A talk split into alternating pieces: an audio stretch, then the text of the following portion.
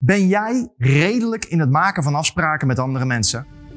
Dan laat je redenen en excuses ertussen komen. Ben jij onredelijk? Dan kan ik op je bouwen. Vandaag gaan we in op één van de 15 bouwstenen: onredelijk zijn. Voor meer informatie over deze serie, ga naar innerstance.com. Onredelijk wordt dan wel eens door elkaar gehaald met asociaal. Die twee hebben niks met elkaar te maken. Laat ik je een voorbeeld geven hoe dit eruit ziet. Ik denk dat we inmiddels ruim 20 jaar geleden uh, terug kunnen gaan in de tijd.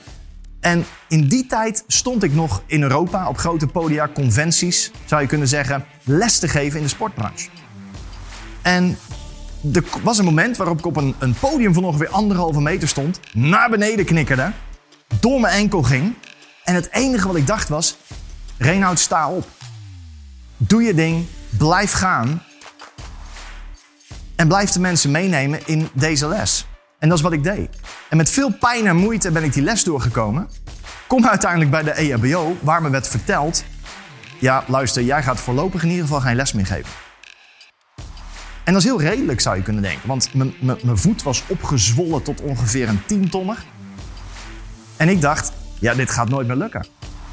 Maar het enige wat ik dacht op dat moment, waar ik onredelijk was naar mezelf, niet bezig was met de redenen en excuses die heel logisch waren. Maar ik dacht, er zijn mensen deze week die betaald hebben, zodat ik kon lesgeven bij hun. En het enige wat ik dacht was, ik moet daar zijn. En ik zorgde ervoor dat ik alles deed wat nodig was om daar te kunnen lesgeven. Want ik was niet bezig met al die redenen en excuses in mijn hoofd. Je zou kunnen zeggen onredelijk. Niet asociaal, maar onredelijk. En ik stond les te geven. Al dan wel niet letterlijk op twee benen, want ik stond op krukken en op een stoel, maar ik stond voor de groep en ik kon nog steeds de mensen meenemen in euforie.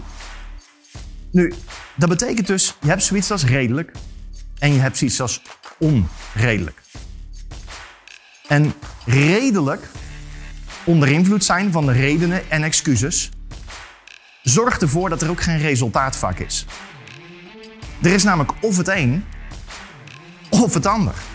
Die twee leven niet samen in één wereld. Laat ik je kort meenemen in het volgende verhaal. Want hier wordt het in business heel duidelijk. Een cliënt van mij, ik denk al een jaar of vijf geleden, die deed ongeveer 70.000 euro per maand. En hij besloot, ik wil daar 100.000 euro per maand van maken. En het mooie was, na drie weken in de eerste maand belt hij me op en hij zegt... Reinhard, ik heb het al gehaald. Nice. En nu? Hij zei, ja, eh, wat ik eigenlijk van plan was, is dat geld terug te houden... of de facturen terug te houden... en die te gebruiken voor de volgende maand. Want ik heb mijn target nu gehaald en als ik dat opspaar voor de volgende maand... is de kans groot dat ik mijn target volgend jaar weer haal. Nou, jullie snappen al, dat is heel redelijk. En als ik redelijk naar hem zou zijn geweest, dan zou ik hebben gezegd: hé, hey, goed bezig. En hou dit vast, want je bent resultaat aan het boeken, meer dan dat je ooit gedaan hebt. Maar ik ben niet redelijk naar mijn mensen toe, maar onredelijk. Ik kijk naar hun grootsheid. Ik kijk naar wie ze kunnen zijn. En ik vraag hem: stel dat je je facturen wel zou sturen. Wat zou je dan kunnen doen? Ja, 125, eh, 130.000 misschien. Oké, laten we dat doen. En laten we daarvoor gaan. Hij doet het. Scoort 125 in de eerste maand, 130 in de tweede.